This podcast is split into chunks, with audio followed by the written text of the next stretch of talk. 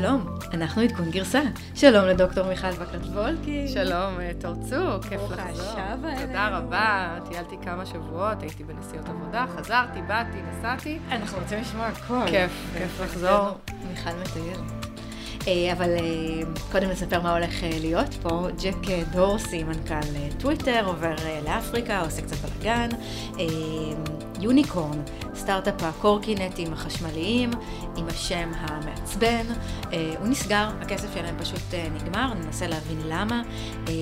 בעיקר מה זה אומר על שוק המוביליטי והלאסט מייל שבעצם אמור לרתוח. במאג'יק ליפ יש צרות אחרי גיוסים והבטחות ומוצר סודי ומה לא עברנו איתם. הם מצד אחד מגייסים סבב E ומצד שני ממש ממש לא מוכרים וזה לא טוב.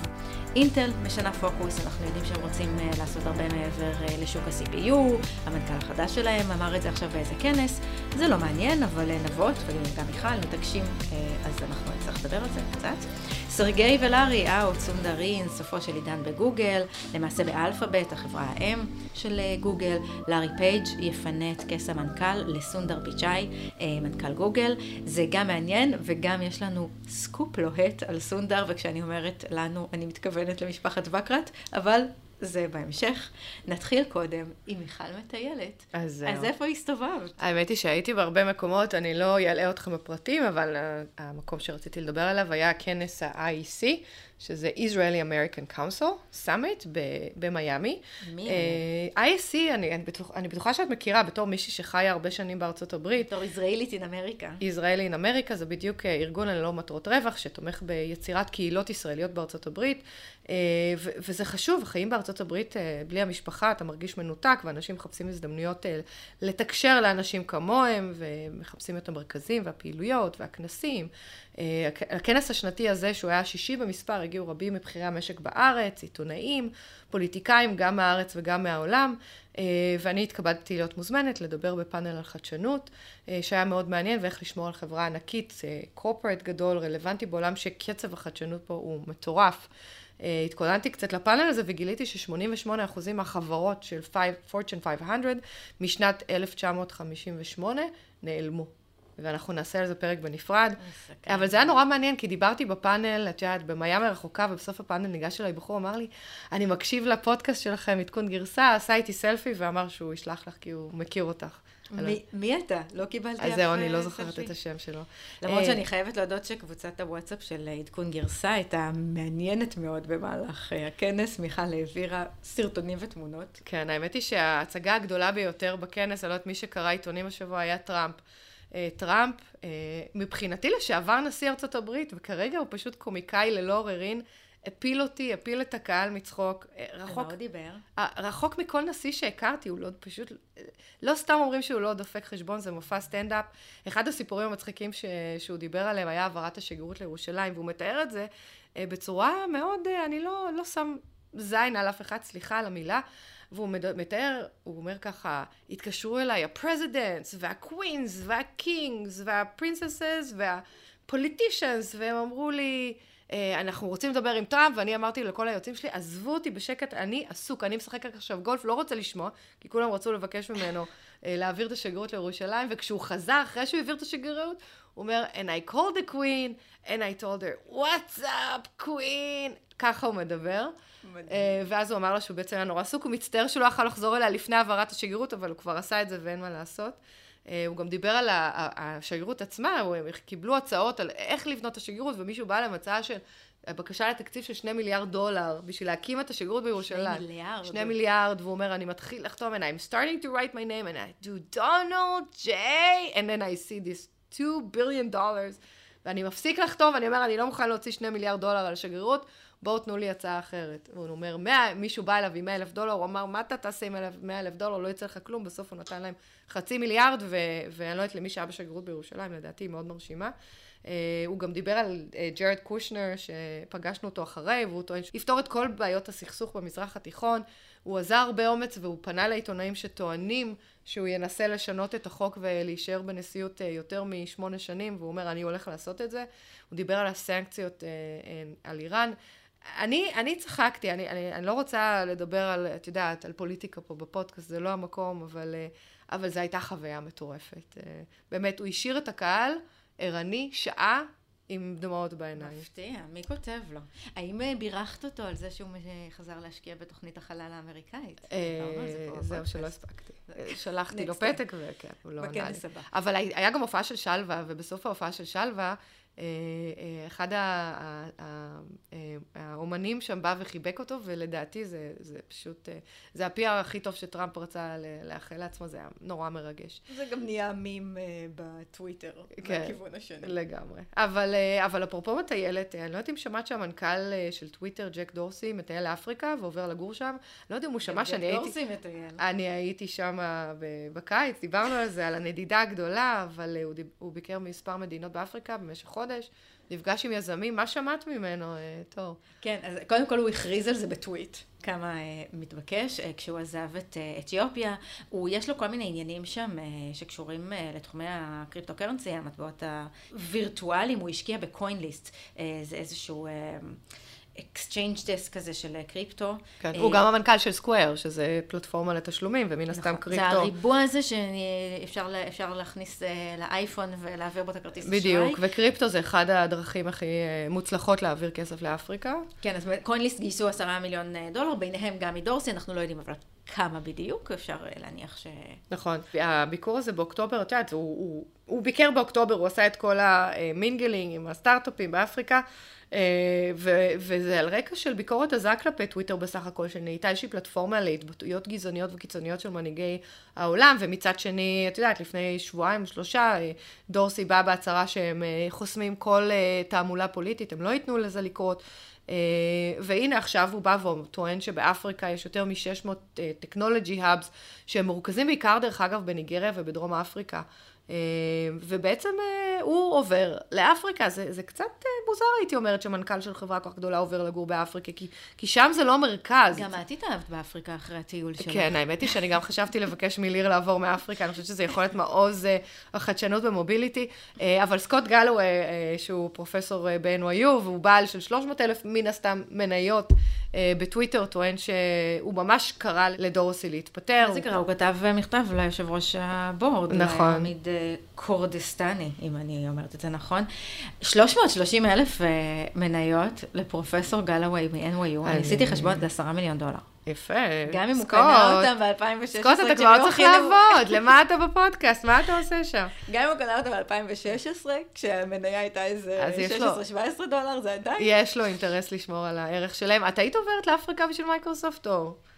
תשמעי, אומרים שזה שמעתי, גם ג'ק מה, מייסד אליבאבא, ביקר השבוע באתיופיה, ובאמת כנראה שקוראים שם דברים... תשמעי, זה מדהים לראות, באמת מדהים לראות כמה הממשלה משקיעה בחינוך באפריקה, כשאני הייתי שם בטנזניה, באמת אתה רואה שבכל הכפרים מסכנים שאין בהם כלום, אנשים חיים בבקתות עלובות סביב הרפת, בעצם יש להם אינטרנט ויש להם פאנל סולרי שמחמם להם את המים, והם הולכים לבית ספר, הם יכולים ללכת קילומטרים ברגל ולבושים בתלבושת נקייה ומסודרת ומרשימה, והם הולכים לבית ספר, ובאמת אומרים שמשהו כמו 10% מכלל הילדים שמתחילים בית ספר, הם מסיימים, וגם ממשיכים הלאה, עוברים לעיר, ואולי הם מקימים סטארט-אפ בעתיד הקרוב רחוק שלהם. אבל האמת שרציתי לשאול אותך על... אז סקוט גלווי באמת מזועזע מהפעולה הזאת שהוא עושה בתור מנכ"ל טוויטר שעובר לאפריקה. מה את חושבת? זה באמת ישפיע ככה קשות על החברה? אז הזוע במקומו? תשמעי, הוא כנראה כבר פחות מנהל את החברה, אם הוא מרשה לעצמו להיעלם ל6 חודשים ולא דואג שהחברה תקרוס, כנראה יש לו אנשים hands on, ואנחנו נדבר על עוד 2 שעזבו עכשיו איזושהי חברה והשאירו מנכ"ל שכבר בעצם עושה את העבודה במשך כמה שנים, תחכו עד סוף הפודקאסט ותשמעו, אם לא ניחשתם עד עכשיו. אז לא, אני לא דואגת, אני בטוחה שהדברים ימשיכו. שיהיה בסדר. כן, אפרופו, את יודעת, דאגות, יש חברות סקוטרים שמתחילות להיסגר, האם חלקם לא ישרדו את החורף, מה עתיד המוביליטי, חברת יוניקורן, שדיברנו עליה, מהמקימים של טייל, נסגרת, אחרי שלא יצרה אפילו סקוטר אחד. זה הגאדג'ט הזה שמאפשר למצוא חפצים, זה מין כמו מחזיק מפתחות כזה שאת שמה על מה שאת רוצה, ואז אפשר דרך אפליקציה בטלפון שזה יצפצף. למצוא את המפתחות, למצוא את האוזניות. אז ניק אבנס, שהוא מהמייסדים של טייל, שמאוד מאוד הצליח, הוא גם מהמייסדים של יוניקורן, שמעצבן, אנחנו לא דיברנו על זה אף פעם. נכון, האמת היא, הוא מבלבל. לקח לי קצת זמן להבין שזה לא יוניקורן, שיוניקורן היא לא יוניקורן. בהחלט לא, אפשר אפילו לומר עם איך שהם מתנהלים, הם נסגרים, בלי להחזיר כסף לכל מי שקנה והזמין מראש את הקורקינט שלהם, שאמור לעלות... משהו כמו 799 דולר, אבל היו בסך הכל 350 מי שהזמינו. מפה לשם זה $250,000 שהם שרפו תוך חצי שנה. כן, אבל זה כלום, את יודעת, הם גייסו הרבה יותר, ובעצם מסתבר, הם עשו כל כך רע, שאני זוכרת שעוד פעם דיברנו עליהם, ושמעו עליהם בפייסבוק וגוגל, והם לא הצליחו לייצר אפילו סקוטר אחד. את כל הכסף שלהם הם שרפו בעצם על מרקטינג ואדברטייזמנט ברשתות החברתיות. דרך אגב, הייחודיות שלהם הייתה שהם פיתחו סקוטרים מאוד מעוצבים, יחד עם סגווי שהייתה אמורה לייצר אותם. בסקוטרים היו מערכות GPS מדויקות, חיבור לטלפון, היה טייל, שזה בעצם העסק השני של המנכ"ל, שמאתר חפצים בעזרת טכנולוגיית בלוטות'. הם היו אמורים להיות תחרותיים מאוד בחברות כמו בירד וליים, הלקוחות של shared mobility, כי בעצם הרעיון הוא פה שיהיה לך את הסקוטר שלך, שתוכל לקפל אותו, לקחת אותו לכל מקום. ומה שהם עשו, הם בעצם אפילו לא הצליחו להחזיר את הכסף של הפרי-אורדר, הם שרפו את הכל על הפרסומות. ומה שהכי מוזר, לדעתי, אני לא יודעת, יצא לך לקרוא את המכתב שהמנכ"ל שלהם כתב? We are so, so very sorry. ככה הם חתמו. זה כל הכבוד לו, להוריד את הכובע שהוא מסוגל. אז כן, הוא מתנצל שנגמרו כל המשאבים, ואין לו דולר להחזיר לקוחות. הוא גם מציין שהעסק נכשל לחלוטין, הוא כתב, it was a complete failure. מה שמעניין הוא זה שלפי המודל העסקי, ופה באמת, אתה יודע, זה קצת שיח אסטרטגי, לפי המודל העסקי, המחירה של סקוטרים הייתה אמורה להיות ה-down payment למימון של פיתוח וייצור. וניק, בעצם המנכ"ל, החליט לסגור את הסטארט-אפ במקום להמשיך למכור עוד סקוטרים שיממנו עוד פיתוח וייצור, ובסופו של דבר כן להביא את זה לשוק. אני חושבת שזה קצת דומה לחברות מוביליטי אחרות, בתחומים קצת שונים לאחרונה, שהתחילו להיסגר, למרות שחלקם אפילו היה כסף בקופה, ואוריקס הישראלית היא אחת מהם, הם האמינו שהשוק תחרותי, והם לא הצליחו להגיע באמת למוצר ולידי בזמן. אני לא יודעת, את חושבת שאולי יש פה איזשהו סיגנל שלילי לתעשיית הסקוטרים? תראי, אני לא יודעת, אני חושבת שהסיפור של יוניקורן הוא באמת כאילו, שוב, קשה לדעת מה קרה שם בפנים בחברה הטקסנית הזאת, גם, יודעת, הם הוציאו המון כסף על מרקטינג, הם השתמשו בעיקר בפייסבוק, אני בחיים לא ראיתי פרסומת שלהם באופן אורגני, כי אני לא הקהל. זה נשמע שיש פה באמת סיפור של חברה שהתנהלה באופן מאוד מאוד חובבני. אני מסתכלת על חברות מקבילות, על אונגי למשל, שהולך להם על הכסף, על הכיפק, גם הולך להם הרבה על הכסף, של בכלל, הם לא מנסים להתחרות במשותפים, זאת אומרת, ברייצ'רס, בבירד ובליים זה למיניהם, הם הולכים על משהו כאילו הרבה יותר פרימיום, וקנדריק למר נוסע בהם, והם גייסו כמו שצריך, וזה נשמע לי בסיפור הזה שיש פה פשוט התנהלות לא נכונה, וגם מאוד יכול להיות שבשוק שהוא כל כך חם, ויש כל כך הרבה שחקנים. לא, נכון.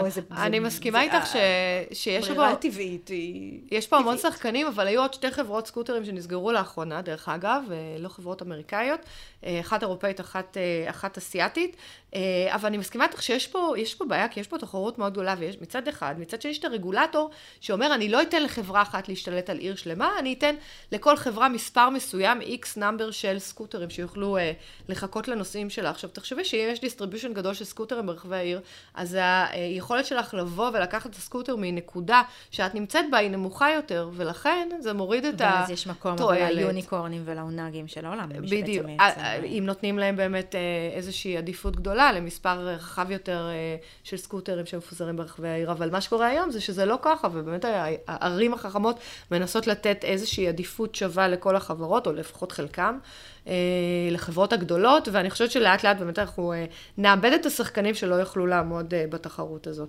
אבל כן, אני חושבת שהחורף זה גם אחת הבעיות, את נכנס החורף, למרות שדיברתי על זה עם נבות, ונבות אמר החורף הקודם, לא ראו בעיה, לא היו חברות שבצרות, חברות סקוטרים, אז נחיה ונראה, אבל... נגיד, הכניסה לניו יורק ולכל מיני כאלה, דברים כן מאוד מאוד התמהמהו, כי באמת יש שם חורף שלכל הפחות אי אפשר להשיק בו.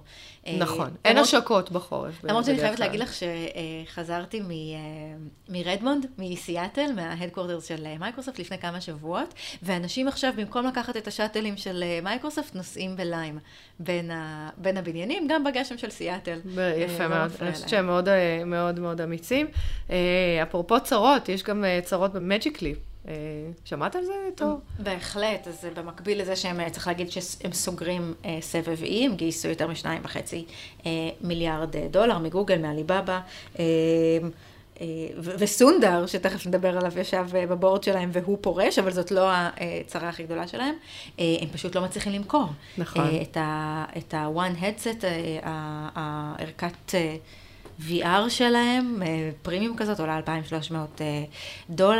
המטרה הייתה למכור 1,000,000 יחידות בשנה הקרובה, כרגע הם עומדים על משהו כמו 6,000. נכון, זה מספר מאוד מפתיע לרעה, ואת יודעת, זה שבמקביל גם סונדר וגם בכיר נוסף מקואלקום פורשים מהבורד, זה לא איתו טוב, חוסר יכולת שלהם למכור את המוצרים, כנראה שיהיה להם קשה להתחרות באפל ומייקרוסופט, למרות שגם שם המספרים לא ברורים, ומאג'יק ליפ, את יודעת, שגייסה כל כך הרבה יותר מכל סטארט-אפ אחר, יכולה אולי לשרוד את השוק הקשה הזה, אבל בואו נדבר קצת על המוצר החדש שלהם באמת, מאג'יק ליפ, המוצר החדש זה ה-One Magic Leap, עם מברשת שמציירת עולם דמיוני, שמולבש יפה יותר, אני אוהבת להגדיר את זה ככה, הוא מוקרן למעשה על הרטינה שלנו, שהיא הקנבס, והייחודיות של המוצר הזה, זה השילוב הזה שבין אור טבעי וקרני אור סינתטיות, שמיוצרות, שמתורגמות במה למעשה על ידי המוח שלנו לתמונה שהיא אמיתית, ואנחנו יכולים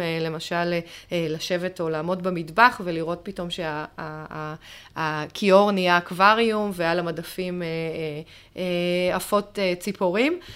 המוצר עצמו מורכב, למי שלא מכיר, ממשקפיים גדולות, זה נקרא ההדסט, שמחוברות אליהן מצלמות, מחוברים חיישנים, סנסורים, וגם רמקולים. ובנוסף לכל זה יש מערכת אופטיות של עדשות מאוד מאוד מתוחכמות. יש מעבד חזק מאוד, הפרוססור, שהוא נמצא בתוך קופסה שנקראת לייטפאק, שמולבשת למעשה בכיס המשתמש. אתה לא צריך להיות מחובר למחשב, זה הכל ויירלס לחלוטין. והקופסה מכילה בעצם גם מעבד רגיל וגם מעבד של גרפי, שהוא בעצם GPU, שביחד מייצרות את התמונה האמיתית הזו של הדגים בתוך הכיור, או הציפורים שמתעופפות לך מול העיניים, ולא כל כך ברור מה עושים עם זה. בדיוק, אז הכל נשמע מדהים, אבל מי צריך את זה? נכון, אז את יודעת, יש שתי מוצרים בעצם, אחד זה המוצר לקונסיומר, שבו אנחנו מדברים על משחקים, או באמת, את יודעת, לשתף איזושהי חוויה ספיריטואלית שאתה רוצה להיות בתוכה ולצייר אותה, בעצם אתה יכול גם לשתף עם חברים, אתה יכול ליצור איזשהו אבטר וורלד, והמשקפיים שלך יוכלו גם לראות סרטים, תמונות, וידאו בשלושה מימדים, הכל יהיה מאוד אמיתי, אבל אני מסכימה איתך שזה פחות... אני יכולה להגיד לך שאני לא הצרכנית הכי נבונה שיש, ואני לא שמה $2,300 בשביל לראות דגים שוחים לי בכיור. כן, אז בואו נדבר על המוצר השני שלהם, שזה בעצם החידוש, זה הספיישל קומפיוטינג, ובעצם בעולם ה-B2B, מאג'יק ליפ יוצרת איזושהי חוויה שיתופית מדהימה, והיא מביאה את הקאד, דיזיין לחיים, היא מאפשרת חוויית לימוד, טריינינג, חוויה של עיצוב, חוויה של תכנון, חוויה של ייצור.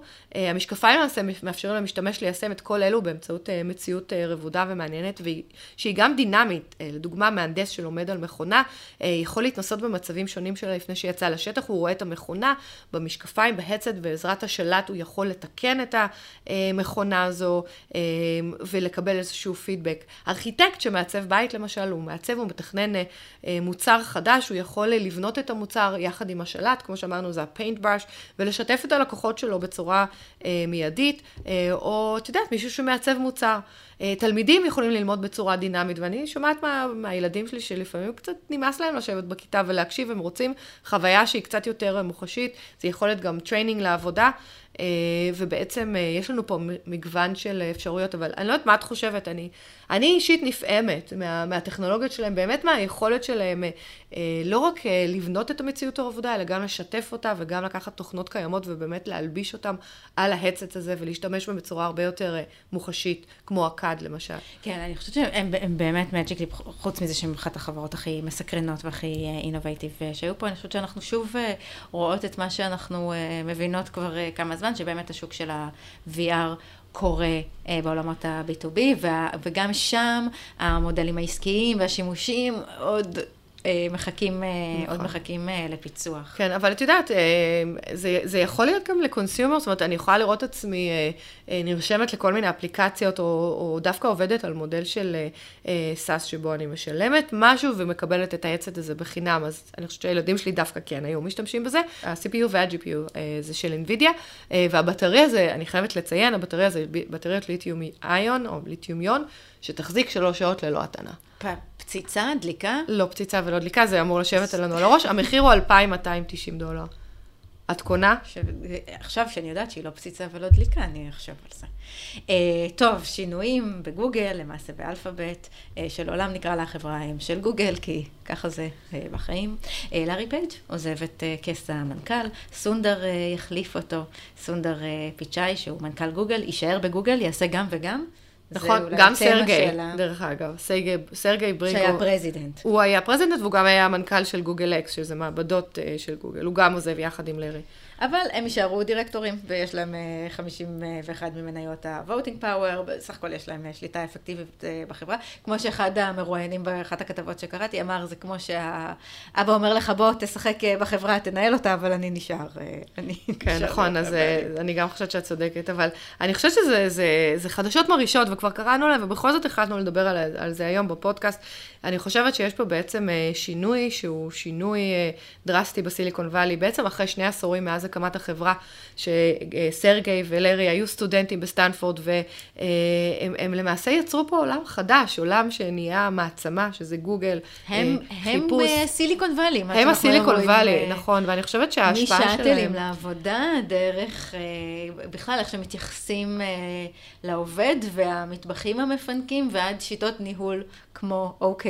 שדיברנו על זה היום, נכון. אז זה לא רק הטכנולוגיה שהם פיתחו, זה גם המקום הזה של העובד.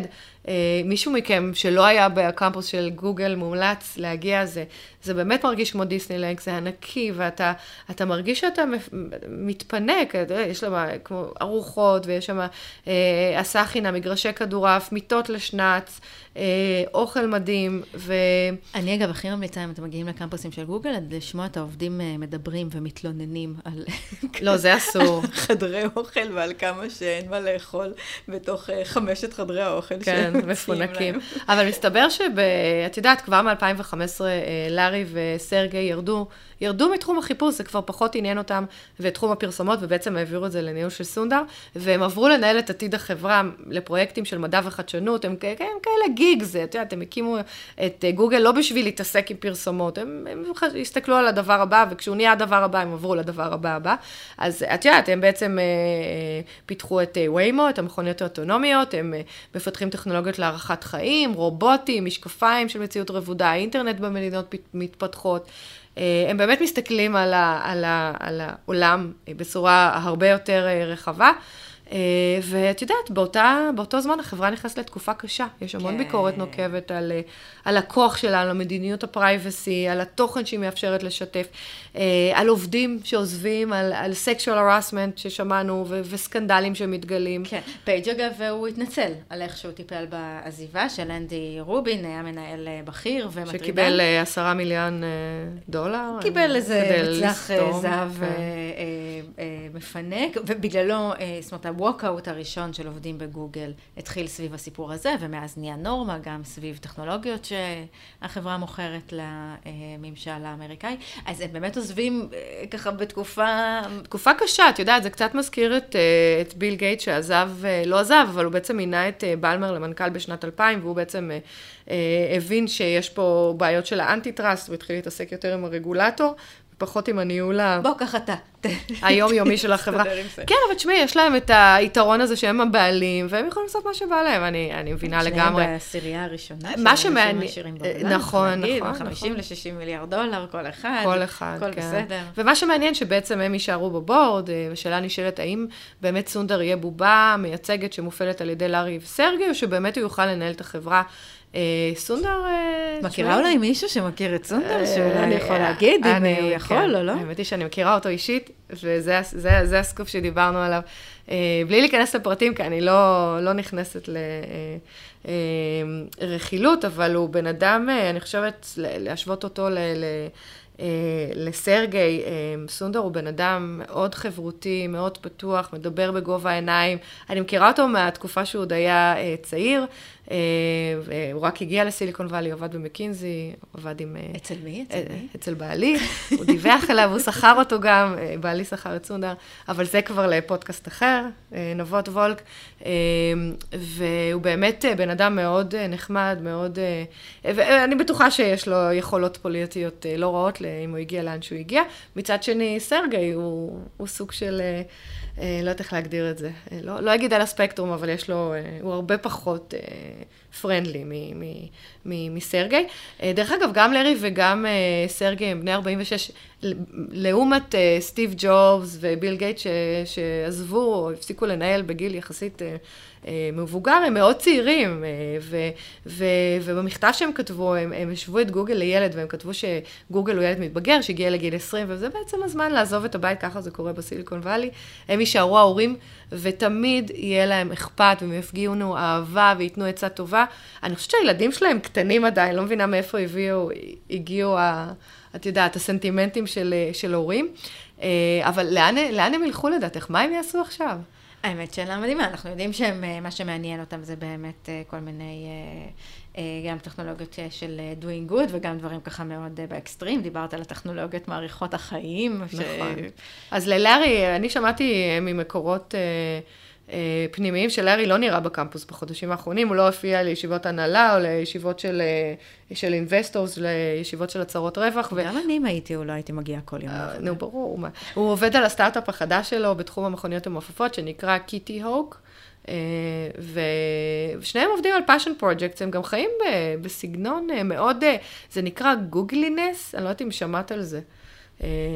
לרי נוסע לאופניים אליפטיות לעבודה, הוא נראה מפדל ברחבי לוס אלטוס ומאמטין ויו, זה נורא נורא טרנדי. תדמיינו קלישאות של סיליקון ואלי, ואם קשה לכם לדמיין, תלכו פשוט לראות את הסדרה, ובגדול השראה די... כן, אז זה אחד לאחד.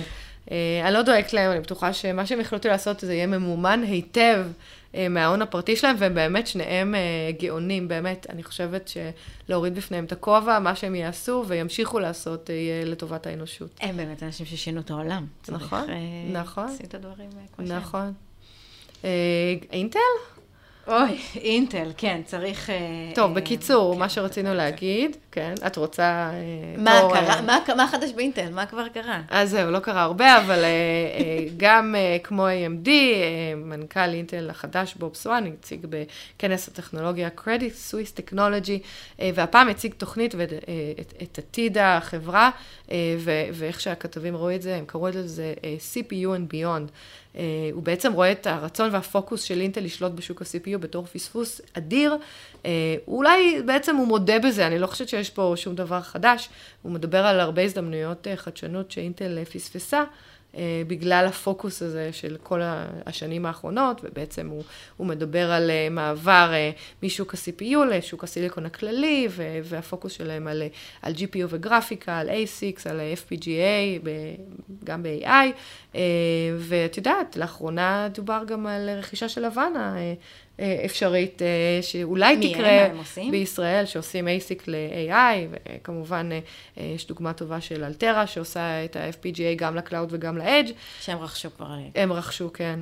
אינטל רוצה לעבור לחברת דאטה בכללי, אנחנו נביא כאן יודעי דבר באינטל להתראיין, ונדבר על זה בהמשך. טוב, נאחל לו בהצלחה, אנחנו שמחים שהוא סיפר בכנס את מה שכולנו כבר בגדול יודעים. כן, תור לא מתרשמת. לא התפעלתי. טוב, אנחנו לא מתפעלים, אבל היה כיף להיות פה היום, תורצוק. איזה כיף שחזרת. כיף להיות כאן, באמת. נתראה גם בשבוע הבא. תודה רבה לתורצוק, לנבות בולק העורך שלנו, תודה לגלי צהל. סמסון נקס, היום אנחנו מקליטים את הפרק בבניין המדהים. תודה לכם. תודה לכם על האירוח, סמסונג נקסט, אם לא יודעת, הם גוף ייחודי תחת זרוע החדשנות של סמסונג, משלבים גם מרכז פיתוח וגם קרן השקעות שמתמקדת בחברות תוכנה בשלבים מוקדמים, וכדאי לכם, הבניין פה מהמם. טוב וגם נעים. תודה רבה. ביי.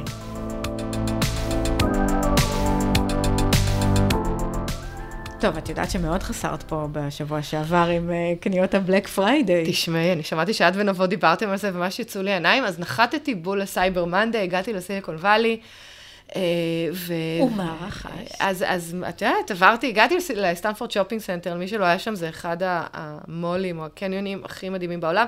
רוב הקניות שאני עושה אני חייבת לציין הם באונליין, אבל אני לא יכולה לעצור בפיתוי של סטנפורד שופינג סנטר, חניתי בצד אחד של הקניון, והלכתי לאט לאט ברגל דרך כל מיני חנויות, המטרה הייתה להגיע לחנות של אפל, עצרתי בדרך בחנות של טסלה, התנסיתי קצת במודל 3. מה עם הסייברטראק, היא כבר בחנות? לא, עדיין לא, אבל יש שם פרסומים רבים, גם שלחתי לכם, ואז אחרי שעה וחצי הגעתי לחנות של אפל, כדי לרכוש את האוזניות, את האיירפוד פרו, שזאת הייתה מטרת הנסיעה בעצם לארצות הברית. אם את זוכרת נכון. זאת כל הסיבה. כן, רק זה. לא היה בחנות. נגמר כל האיירפודס פרו, אין אוזניות. חברים, אל תיסעו לארצות הברית כדי לקנות את האוזניות, תזמינו באינטרנט. אז זהו, זה הזמנתי וזה יגיע בינואר. זהו, עד כאן. יש למה לצפות. טרגדיה.